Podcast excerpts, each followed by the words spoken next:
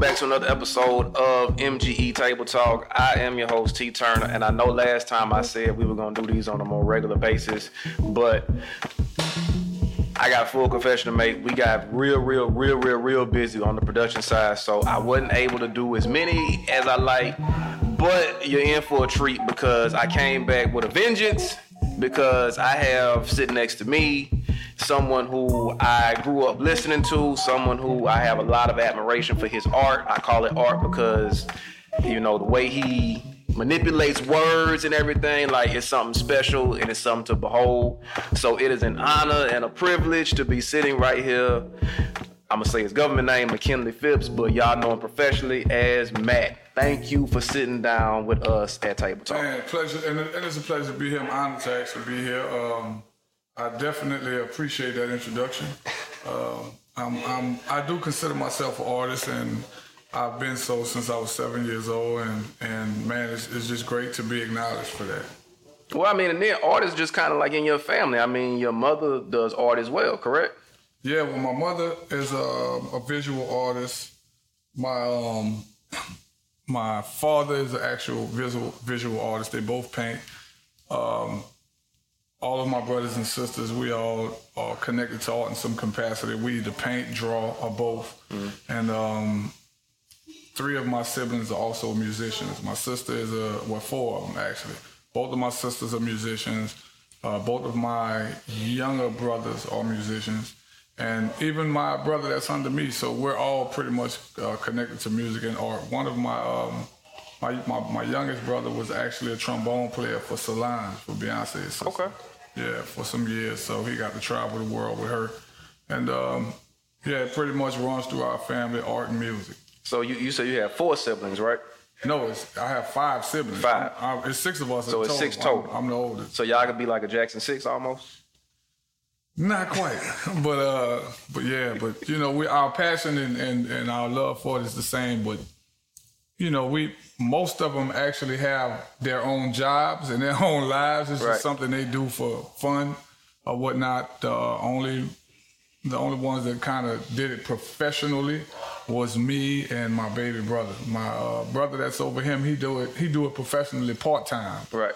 But the rest of them just do it because they love to do Just it. Just naturally inclined. Yeah. Okay. Okay. Now, um, a lot of people like to touch on just like you know the beginnings of Mac and and everything like that. I kind of want to pick it up on from a different angle. I want to talk to you first because this is something that I've I've heard about you for like a long time, and now that I have you here, you can like confirm if it's true or not.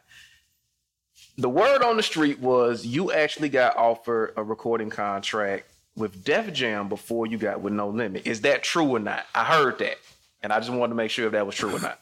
Well, it wasn't a formal offer for a contract, but it was more of like um, I had a meeting with um, a guy named um, Kevin Liles who was working for Def Jam at the time, and and he was very interested in, in um, my music. I rapped for him, I played my demo for him, and he was definitely interested. And he talked to me about possibly coming to New York. And um, the day I left out of his room, um, I ran into Master P and a lot of people from No Limit on the elevator. It's almost like it was, almost like it was destined in some sense. And uh, ran into them, went to their party, and the rest is pretty much music history. I um, ended up signing with them pretty much because of the convenience of it being close to home. Right. Were, uh, they the headquarters was in Baton Rouge, which is an hour away from New Orleans, and I felt that if things didn't work out, I could always go back home versus being all the way on the East Coast. Things don't work out. I'm stuck in New York. I don't know anyone in New York, and that was pretty much uh, one of the determining factors. The other was that um, I knew that on No Limit I would stick out like a sore thumb. And that's what I wanted. You know, if I'd have got signed to Def Jam, I probably would have fell in, you know, and, and it, it, it there's a possibility it could have worked out as well. Mm-hmm. It could have been big, but I also knew that there was the possibility that I would just sound like every other East Coast rapper because at the time I was heavily into East Coast music mm-hmm. and it was evident in my sound. So, okay, I'm I'm, I'm glad you you cleared it up because for years that was always a thing, and I'm like, I wonder if that's true or not. The the second thing I wanted to touch on too is you have some songs um, from your first two albums, Shell Shocked and World War Three, with an artist named Storm. Is Storm the same Storm that was affiliated with Tupac and the Outlaws? Man, I've been asked that question a lot. No. Okay. nah, Storm was um, a friend of mine named Janelle. She um, she was a, a, a hell of a rapper. Um, you know, she doesn't rap anymore, but she was a hell of a rapper in the '90s. Um, most definitely, most definitely. She was very. met, you know, she had a very smooth style, and we met and we just clicked, and we've been like brother and sister ever since. And um, yeah, that's my that's my girl. Okay, okay, because because that was you know barbershop conversations and everything. Nah, it was always like, is that the same? storm is actually from New Orleans. Okay. I'm referring to, she's from New Orleans. Okay, so that that was all. Okay, so we we got those two things cleared up. So now I want to kind of pivot and talk to you about World War Three. Now, right. a lot of people, you know, especially when they when they speak to you, and even when they speak of you, they always bring up Shell Shock that debut, Mm-hmm. the the the your actually your second album because your first album came out when you were more of a teenager. Right, a kid rather, but uh, Right. But I, I, I consider Shell Shock like my first uh, nationwide debut. Right. Right. But a lot of people bring that album up. But I want to take a different take on it and talk about World War Three because they're very different albums in sound. Right. Um, Shell Shock, you know, it, it it was just up there energy wise and everything. Right. World War Three feels more like a lyrical album. Like it was like it was really kind of around the lyrics and what you were doing, and it showed a different progression. Right. Um, can you talk a little bit about the the differences that you saw in World War Three and Shell Shock and your development as an artist? All right. First of all, first I would say musically it was different in that um, it was different producers at that time too as well. That was during the time uh, that um, Beats by the Pound and No Limit kind of split. Right. So we had different producers. We had um, uh, XL. We had Ree, my boy Ree, um, who did um, Best Friends, which which most people know as "You Was My Nigga, Now We Be." Yeah, yeah, yeah, yeah. Well, Track three. So, so he did uh, he did that one. We had um, uh, we had X, we had Ree, we had Suge. Um, man, I know I'm probably forgetting somebody else just off the top of my head. I done two of the tracks. Uh, my boy Rod Smooth did a track on there. Uh, Ke'Noe. It was just different producers, and I know I'm missing somebody. And if I'm missing somebody, my bad. Uh, blame it on my age. I'm old. So. Uh, we um we did the we did the, the World War Three record, and musically, I think it was more melodic. Mm-hmm.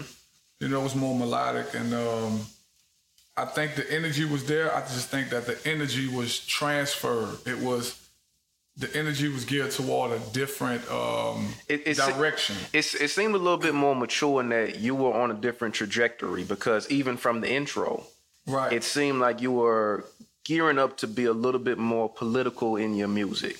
Well, it was it was definitely I would say um, more political in tone, and also it was a different time in my life at that time. I mean, shell shock was just me telling the world I'm here. You Right, know what I mean? Like right. in this sea of all these other people, I am here, and I'm gonna, you know, I'm gonna bring this energy. This this is where I'm at. So that was my mindset on shell shock. And uh, it was like my debut, so I just was kicking in the door. I mean, I'm kicking in the door with No holds abs- barred. No holds barred. Absolutely, just bogarting my way into the game. And uh, World War Three was more of like, okay, so you've heard me jumping up and down with the the rah. You Yeah. heard all that, right? So now I want you to think a little more. And it was a my experiences at the time had brought me to a different place. I mean, shell shock was a reflection of hunger. Mm-hmm. You know, as we said, just making sure you know I'm here. World War III was more of like, I've been here and here's how I feel as a result of what I've seen so far. And I think it was a more, I won't say a darker, but it was a more introspective uh, time in my life. And I think the music uh, displayed that. Yeah, and I, I mean, growing up, I had a great appreciation for that album because I felt like it was it was highlighting, you know, like we all know that you're lyrical, mm-hmm. but I felt like it really highlighted that skill set of of where you were and and, mm-hmm. and showcasing how much of a top tier artist that you really are. Um, even just from the intro. And I appreciate that too. Well, I mean, it's it's it's, it's all it's all truth. It's all truth. I'm, I'm not gonna I'm not gonna lie to you. Um, even from the intro, which again it, it, it it just played different. And I want to ask you this too. It was the Black Lion Coalition that was spoke of in the intro. Was that an actual organization that you were starting, had yeah. started? We were. It was. It was in its infancy, in its uh, beginning stages. We were forming it, and uh, we was basically. It was my response to, you know, just wanting. It really started with a simple concept. It was basically just getting guys in my neighborhood to vote. Mm. You know what I mean? It's it's it's something that um, I think that as young black men, I think it's uh, it's something that we're not really exposed to by um, certain people. I would say because I mean there are politicians and people come and ask you to vote for them, but you know uh, when you're in the hood, man, and the people you listen to are the people on the corner, the people you see all the time, right? And um, you know, because I was from that environment, it was my way of saying, like, yo, it's cool. Cause I mean, look at me. I have some money. I'm quote unquote um, on. On and, you know, by some people's standards, successful. And I'm from the hood and I'm encouraging you to vote. Right. You know what I mean? Not vote for any particular person, but just, just vote because and, and, just be civically minded. Right, because in the in the grand scheme of in a democratic system, I mean, uh, it doesn't always. Of, of course, you know we have other factors involved, but just fundamentally, voting reigns supreme in a democratic system. Right, right. So I felt that you know we needed to get more involved in the the decisions that um that that shape and form our community. And I think I, I felt that the, the, the first step towards that was vote. Right. Are there any plans of reigniting the Black Lions Coalition? Hmm. Never thought about it. um, it was um, definitely it's a, a, concept that I think need to be revisited. The name would probably be different um, just because I've matured and I, I, w- I would like to um, represent something more universal. And um, but the concept is the same. Mm. Okay. Now I want to delve more into the World War Three album too, because again, I, I, I, personally feel like it doesn't get the the same attention as a shell shock, right. but I feel like it should. Yeah, it didn't sell as much as shell shock. I mean, it is what it is. Well, and but but we also know this too that sales don't always equal quality. No, no, I was I was saying that's why one got more attention. Right, right, uh, right. Know I mean, right. the one that sell the most is a, a, reflection of the fact that it was uh, exposed to more people. Right. You know what I mean? So yeah. The song Lockdown. Mm-hmm if irony was a song, right? Because I remember listening to it and it was so eerie when I would listen to it in the midst of your situation because it's like it wasn't the same scenario, but it was the fact that it's almost like you predicted it. Mm-hmm. What are your thoughts on that song today, like sitting here now? Right. Well, and what inspired it? All right, so you know, to take away the um, the mystery of it was um, I had a dream. I mean, it's, it's, just cut and dry. I had a dream like in 1996, I believe. I had a dream, and um, I woke up. I wrote the dream down, and uh, I, wrote, I wrote down everything I saw in the dream, and then I took that dream and turned it into a song, mm. and that song was Lockdown. I originally recorded it on the It soundtrack. Mm-hmm. And um, I didn't think that the mix on the It soundtrack was, um, I, didn't, I didn't think the mix was uh, up to the standard of the song. So I felt the need to revisit the song. Mm-hmm. I added a different hook to it. And um, gave it a, a different track, something more thought provoking, something more uh, dramatic. Mm. And because I felt that that type of story deserved it. Um, I had no idea that I would live it like some months later, that I would walk into a situation that actually brought that song to life. And for the first couple of months um, in, in, in the jail, man, it, I was in a state of shock because I literally was watching everything I said in the song come true, like verbatim. Mm-hmm. And it was uh, it was weird, you know, and, and it was just a, a very I remember it being a very um, an eye-opening moment for me, and it just made me um, it made me more conscious of the language I choose and the words I use because I am a firm believer. And ironically, I be, believed it before I recorded the song. But I guess sometimes some things have to be shown to you mm. for you to uh, fully accept it. And I'm a believer that everything that everyone says is going to come to pass. Mm. I just don't think we'd be conscious of what it is and not to sound, you know, mystical or, you know, not to frighten anyone, but I just believe that everything that every human being says, everything that comes out of your mouth is a part of this whole. Right. And it has to land somewhere. And that energy is transferred through some means. And um, I think we even unconsciously know it because we say stuff like, man, I said that. Right. When right. something happened, right? Yeah. But we're just not conscious of it. We just unconsciously say, man, I said that, man. And mm-hmm. that be that. And then it's, it's, it's, but it's there. Right. I got you. And, and that's, that's the lesson I learned from that song. You know, it was, it was a hard lesson. It cost me a lot of years, a lot of pain. And, um, yeah.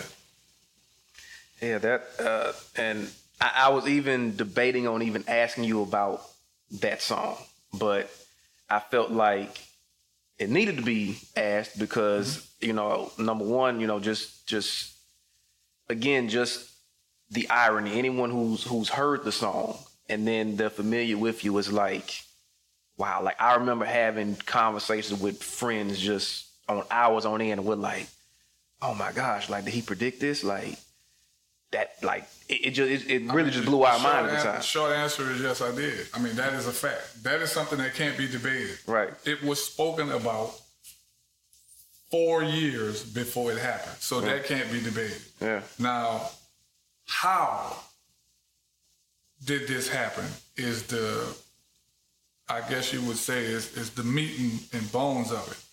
And the, the, the short answer is I have no idea. Yeah. And had I had an idea, I would not have said it. you know what I mean? You, you would have just put that in the, you would have kept that in the notebook. Like, now I'm gonna put this here. you know what I'm saying? But it happens, you know. Right, right. Um, so just kind of turning the page a little bit. Um, during that time, you know, you were saying that just recording that album, it had more of a melodic tone. It mm-hmm. was, mm-hmm. it, it had a different feel to it.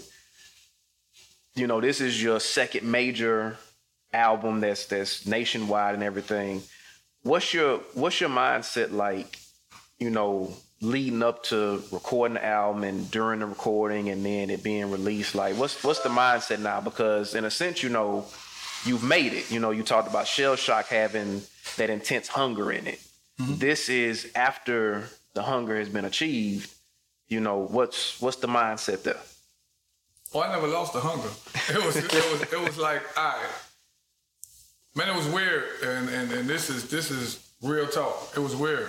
No Limit was spitting out so many albums so frequently. It was like an assembly line. It was like an assembly line, or it could be compared to a fast food restaurant. Yeah.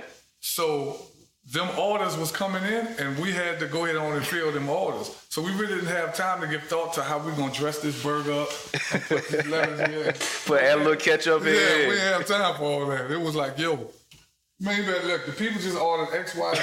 We better have that ready right now. So we were going in there so fast, we didn't. We had to think fast. Right. think on our feet. So it was just like the songs. I, I was always recording songs. I was always recording songs, whether it was at the studio, at my house, because I had a little pre-production, uh, you know, set up at the house, and um, I just was always working on stuff anyway. So. Right.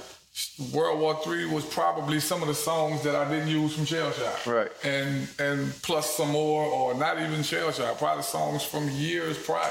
You know what I mean? That I I wrote. In fact, there was a song on. Uh, I think it was called "They Got Me Know It," Paranoid on Shell Shock. I remember. Yeah, it was on Shell Shock. Man, Shell Shock. I mean, Paranoid was probably about five years old Really? when I when I recorded it, if I'm not mistaken, because I just had a lot of songs. Yeah. You know what I mean? And um, But I think that's also a testament to your talent that it can still shine so much in the midst of, you know, the the fast food culture that was no limit at the time, just cranking them out, cranking them out, cranking them out, Right. cranking them out. But the quality of your songs and the quality of your verses and even features, it never lost the quality there.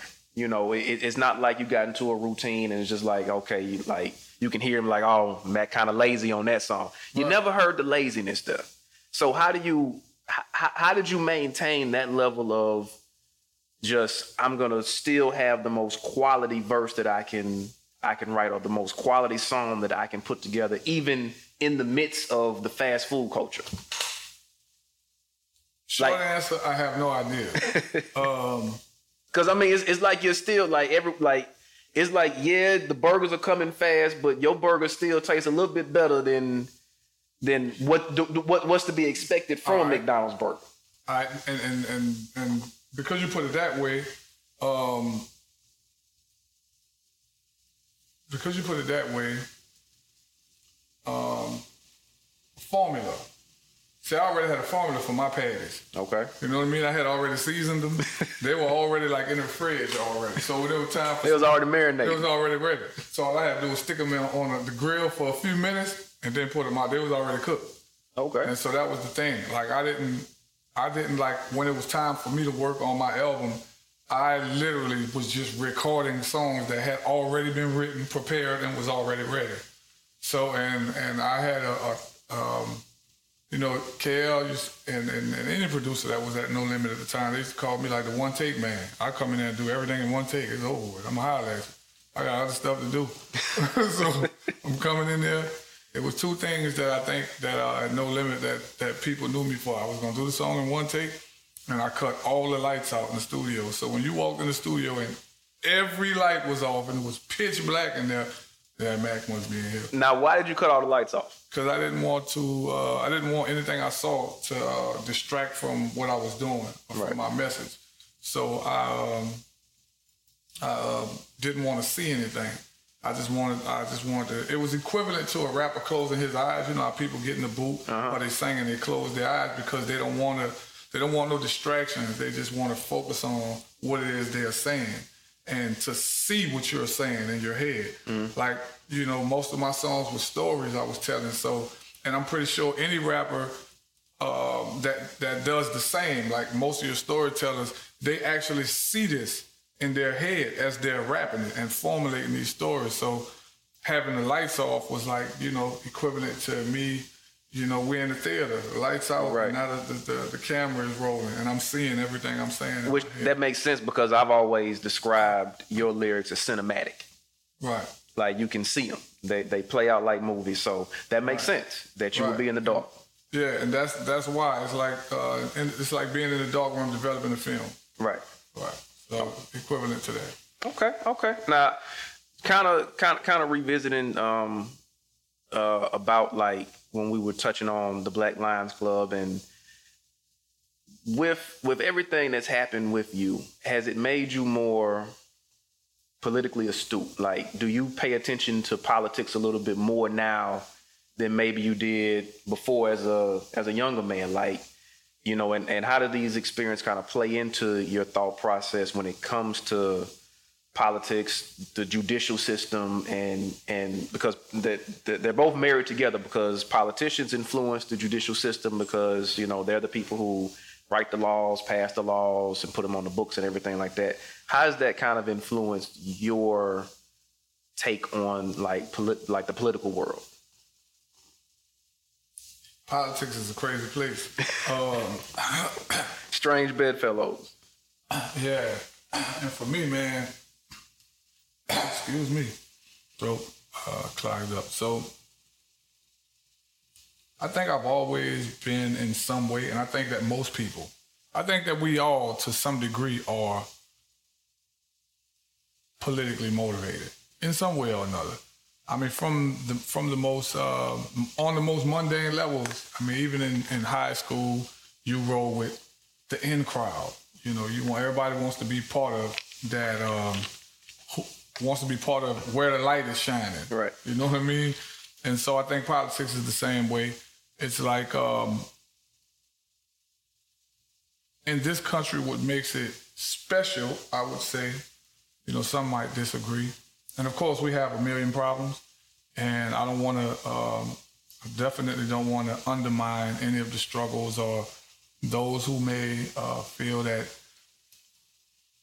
you know, that to some degree we don't get a fair piece of the pie because I don't, I, don't, I definitely don't think we do. But just politics in general, mm-hmm. not black politics, not white politics, just politics in general. I think that um, in this country, democracy um, allows us or allows the people to play um, a significant role um, in shaping and forming the way our communities and society by and large is going to be. Mm-hmm. And I think that's a great thing. And so I've always been one who felt like I was a part of the whole you know, even with all of the setbacks, even with all of the the uh, the barriers, whether they supposed or um, actual, I've always felt, regardless of all of that, that I'm here, I matter, I belong here, mm-hmm. and my voice counts, and that's just that. And if you don't listen to my voice, then I'm gonna scream in your face so you can hear me. You know what I mean? I've never felt like, oh, you know, I'm I'm not a part of this or you know, they doing this. No, no, no, no. You're gonna have to show me that I ain't a part of this. Right. And you're gonna have to run over me to let me know that I'm not a part of this because I'm here. Right. You know, so that's how I feel. If that even made sense. America, I don't know if that made sense. Yeah. It made sense. I I I, I completely follow. Um, now, kind of getting into like modern day Mac right now. You've been paroled. Right. Um, and you're someone who you've maintained your, your innocence throughout the entire situation. Right. And I'm pretty sure that you are happy to be home. You, I, I, I think you've expressed that ad nauseum that you are happy to be here. But would it have made would it have been more rewarding for you if it would have been a pardon as opposed to parole?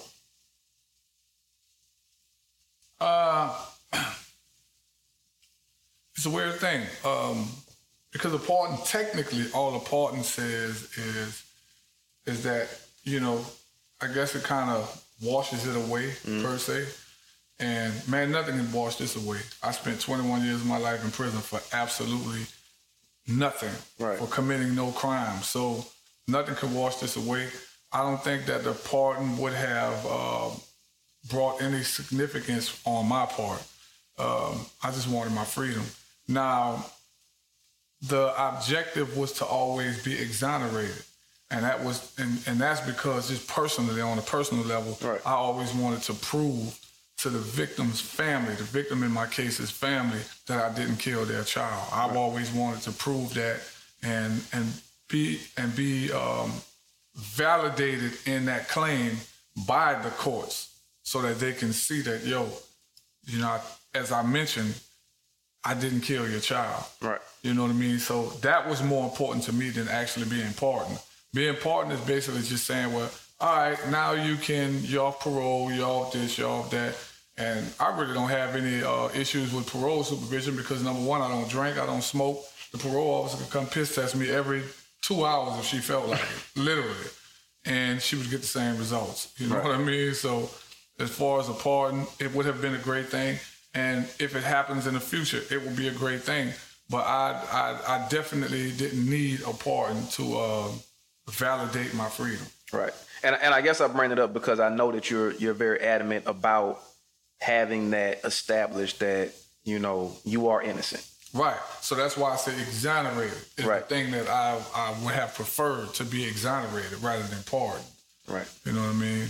So yeah, I definitely would the, the, the goal, the overall goal, and you know there's still a chance to do that to prove my innocence, um, and that's just something personal that I want to do, just to prove to that young man's family. Right. I I can tell you just again as someone who grew up on your music. You turned me into a part-time lawyer. I was looking. I'm like, what? The, I'm arguing people now. What the ballistics didn't match, and they're like, what, what does the ballistics mean, Terrence? I'm like, right. The, the, I checked it out. The ballistics just don't match, and so I, I, I, I, was I was a fierce defender.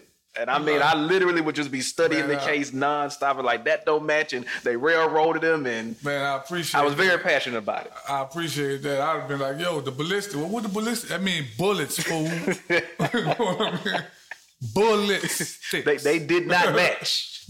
I just made up a word. Bullet sticks. Ballistics. but, but yeah, so I, I can tell you that that made me pay attention and um, do you have any desire to maybe even work more closely with organizations that are working closely with like the judicial system to help people who may be wrongfully imprisoned, you know, right. similar to yourself? Well, one of the things I'm doing and um, I'm a big advocate for is I am totally against song lyrics being used against rappers in court. My song lyrics were used against me in court. They were used in um, which I still don't understand how they could. They were using. The they could use it as, as some kind of admissible evidence. Well, they, the, the slick thing is, in my case, they didn't use it as admissible admissible evidence. The the uh, prosecutor's words was he was using because my lawyer objected. Like he like yo objection. Like that's totally unrelated to the crime. Right. And he was like, well, I'm using it to establish his character. You still can't do you see that. what I'm saying? So in that regard, it was allowed mm. for him to establish my character. Basically, his basically um, in layman's terms, he wanted to prove to the jury that I was capable. That he wanted to prove he wanted something that can point to me having murderous thoughts. Right. Because he didn't have any physical evidence. He didn't have any. The ballistics didn't match. The ballistics didn't match the witnesses were on. I mean, the uh, the, the, the, quote the so-called eyewitnesses had changed their stories, and there was no credible witnesses. So all he can point to was, well, he got this music mm-hmm. that he talks about X, Y, and Z. Right. And so I'm a big advocate for. Uh, um, well, I'm, I'm, a big advocate for freedom of speech. Number one, mm-hmm. and um, we're we've me and a few of my um, friends have been uh, pushing this bill that was passed in New York just recently. I read about um, that. We we uh we helped. We were some of the people who we uh, wrote um support letters for it, and we're trying to get laws like that passed all across the country. Right. You know, state by state if we can. Would love for it to happen on a federal level because I just don't think that um, rap music is. I just don't think that it is um, conclusive enough to be used in the courtroom as evidence. Well, I mean, it, I mean it, as a rapper, we, it's art and entertainment. Yeah, it's, it's art, and then just from a, a artist's perspective, I know that a lot of the stuff that we write is totally fiction right. or highly exaggerated. Exactly. You know what I mean? So it's definitely not conclusive enough to be actual evidence in court. That's ridiculous, and I just don't think that. I don't. I don't think it's right, and I'm gonna always um, be on the side of defending the artist's freedom to say what they want to on their records. Right. Okay, so now just kind of just the everyday life of Mac. Mm-hmm. You know, you've again You're out of your situation now. You know, you're you're, you're home. What does a regular day for Mac consist of now? When you're not touring, because I know you you know you, Yeah, you, you were on tour as well too. But what what does a, what does just an average day for Mac consist of now? You know, I basically I go to work. When I leave work, I spend time with my family. I check on my family members, uh, my extended family members, and Now, what is the work that you do? I actually work with kids. Um, I work at a, a youth camp, and it's something I'm passionate about because I feel like the biggest investment, and this is not a soundbite, the biggest investment that we can make is um, is uh, investing in investing our time to spend with um, to, to to have a positive influence on kids because I think that uh, just in in uh, the most lamest terms I could put it, in 20 years from now, in 20 years from now, them little kids is gonna be the adults running the country, Absolutely. right? And I'm gonna be old. And I don't need no damn fools out there uh, making no decisions for my old ass. Right. When I can't, you know, when I can't do a lot of things for myself. Right. So I ain't one of the people that's gonna sit back and complain about the way these kids is. I'm gonna go on the ground. You got to plant the And- seeds now. Right. I'm to get in it. You know, I want to be in the thick of it and I want to um, give myself because some people give money. And, and guess what? I am very thankful and we love the people that actually donate money to the, these causes. But me, I just have a deeper connection to it than that. I want to donate me. I Right. give my I give myself to it because um, I'm just a tactile person. I like to be there. I like to be in it. Right. You know, I don't I don't like to I don't like to see it from a distance. Yeah, know? you you want to be right be there in the midst. I'm an artist. I gotta feel it. You know what I mean? So that's why I work there, and I, it's, it's something I love doing. Okay. And now, what else does a, does a regular day for Mac consist of? You you you you, you, Um, you got your counseling gig. Yeah, leave that. Uh, go home, take a nap because I ain't gonna lie. The flip side of it is kids will drain you. Man, it's hot. Louisiana, America, Louisiana's heat is unmatched, and Louisiana heat is way Yes. way different. and mix that with a lot of different personalities. So when I get home and then factor in America, I'm old. So He, he keeps saying he old, but I I, I sense a youthful So- spirit. so I get home, I'm like, man, I gotta take I be thinking I'm young till I gotta take that old man nap. See when you when yeah, when you reach a certain urge America, a certain age America, you gonna take that old man nap. That little 15, 20, 30 minutes, of breathing. It's you just, need. a little power now. That's Yeah. all that is. That's yeah, all that yeah, is. I'm, I'm gonna rebrand it, a power nap. Yeah, there we go. It's not an old- old man nap, it's a power nap. is an old man nap. So take my little old man nap, get up, and you know, I, I, you know, spend time with my family. I like to work around the house. I like to build stuff. I go work on music. Uh, I work. I like to work at music in the middle of the night when everybody is like sleep or you know When it's dark. yeah, when it's dark and I can hear my thoughts and I can hear those little voices that be in my head. So, uh, so that that write the songs for me. Now, America, don't believe that. So, um, I I do that. You know, I, I like to, like I said, I like to work around the house. I get up, cut the grass, dodge the snakes in the yard. Louisiana does have a lot of snakes. Yeah, yeah. This is Louisiana. We're in the swamp. They got snakes everywhere. Yeah. I was at my business partner's uh, house the other day, and there was an alligator in a pond behind his house. So uh, it's just the way it is in Louisiana. Just for no reason, just there. for no reason, you know. Like, dude, why you here, man? So, yeah, that's pretty much it. Go, you know, I go to my mom's art gallery, spend some time there. Go spend some time at my grandmother's house. Holler at my nieces and nephews. Um, you know, just just enjoying family. You know, calling some of my partners up. Holler at Ree, uh, my boy D. Um, you know, just whatever, man. You know, when I spend some time with my son, you know what I mean. It's just always there's always um, an opportunity just to just to share and, and and to breathe with people you love. Right, right. And just, you know, I I imagine just, you know, really embracing and really just, you know, enjoying that time because I know you missed so much time. You know, even though you had, you know, you, you, you always speak of your family as being, you know, your support system and, you know, they were there present with you, but it's different when you can really be around them and really, you know, just be at leisure with them. So I, I imagine that you do enjoy that time a lot. Yeah, yeah. I um, I definitely enjoy. Um, I enjoy being with them on a whole nother level now. You know, you know, I, for years my family came to see me in a visiting uh, shed and uh, visiting room rather, and uh, you know, always it always just gave me the energy I needed, you know, for the, the rest of the week. But um, yeah, just just spending time with the family, man, is is probably the most important thing that we can do. And you know, I encourage people to not wait until you know a situation like mine's occurred mm-hmm. to start spending time with your family because believe it or not, when it's all said and done, all that really matters is the memories you make with the family. Not them cars, not that jewelry, none of that stuff. All of that stuff is going to someday mean, be meaningless to you. Mm-hmm. You know, and, and, I know this for a fact. And um, the only thing that's really going to matter to you is your memories and the things and uh, the times you spent with the people you love. So I try to make sure that I let nothing come in between that.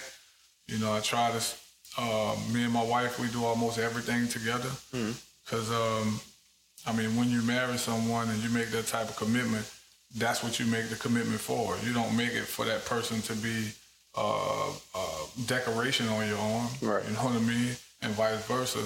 You make it so you can you make a commitment to spend the rest of your life with a person.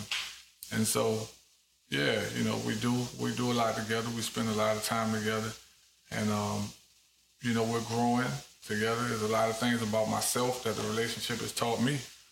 You know, some most mostly great things. Right.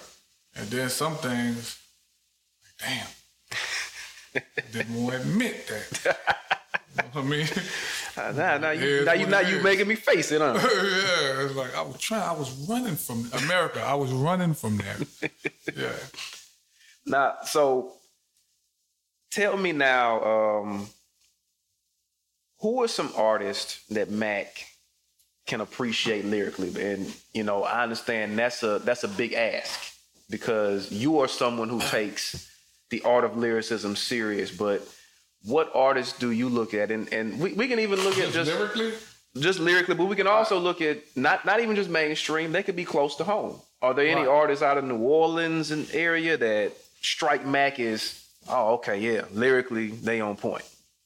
All right, well you know there are a few people you know that I really like as far as lyrically if we're talking lyrics because some of the stuff I like is just not all that lyrical. Some of the stuff I like is just you know, I, I, I, I, like my fried chicken too. Exactly. Even though I know it ain't good for you all the time, got, I like a little fried chicken. You, you, you, got to have a good so, mix. Yeah. So, but as far as um, lyrics is concerned, of, of, of course, um, I have to put your your your your J Cole, your um, Kendrick Lamar's. Mm-hmm. Uh, these are the kind of people I appreciate listening to. Lupe Fiasco. Mm-hmm. Um, I appreciate Wale. I appreciate my homie Dee-1 mm. because Dee-1 is not only lyrical, he has a, a, a consistent positive message behind the lyrics. Right. And I think that his positive messaging sometimes, I think, uh, in in some people's mind, it, over, it overshadows the fact that the lyricism is actually on point and right. A1. Right. You know what I mean? It's, it's real crafty, it's real witty. And even if you take the positive factor out of it, just creatively is on point. Right. And um, that's that was always my thing. Like I listen to some artists, and you know I won't name a few. Just oh, um, you have artists like uh, another example would be of, of someone that I feel is lyrically on point. That um, that I don't think gets a lot of credit for lyricism is like a Drake. Yeah. Like Drake just makes hella good songs. I don't necess- I don't necessarily have to be a huge fan of, a, of an artist to know that they just make some good songs. Yeah. And lyrically it be on point.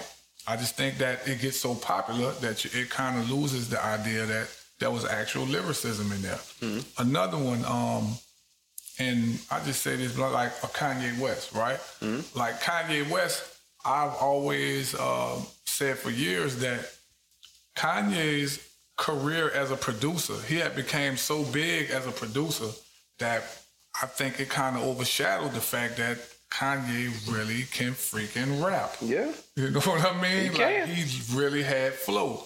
You know what I mean? And but as far as newer guys, um, I think there are a couple of guys that that are new that has flow.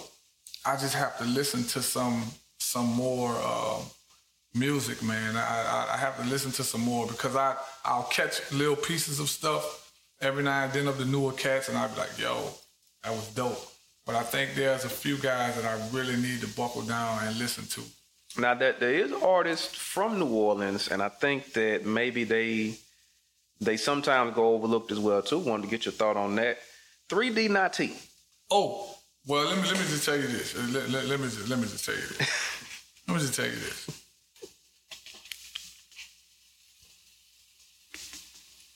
And I don't say this lightly.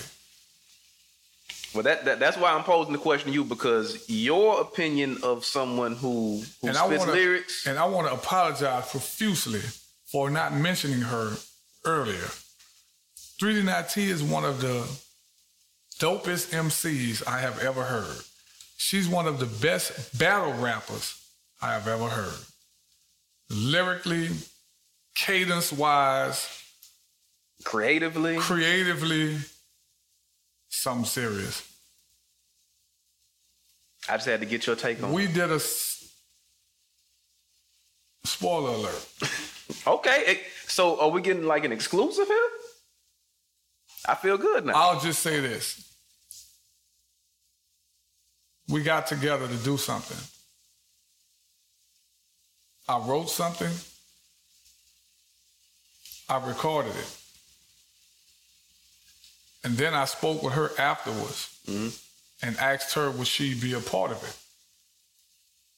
And she said she would be honored to.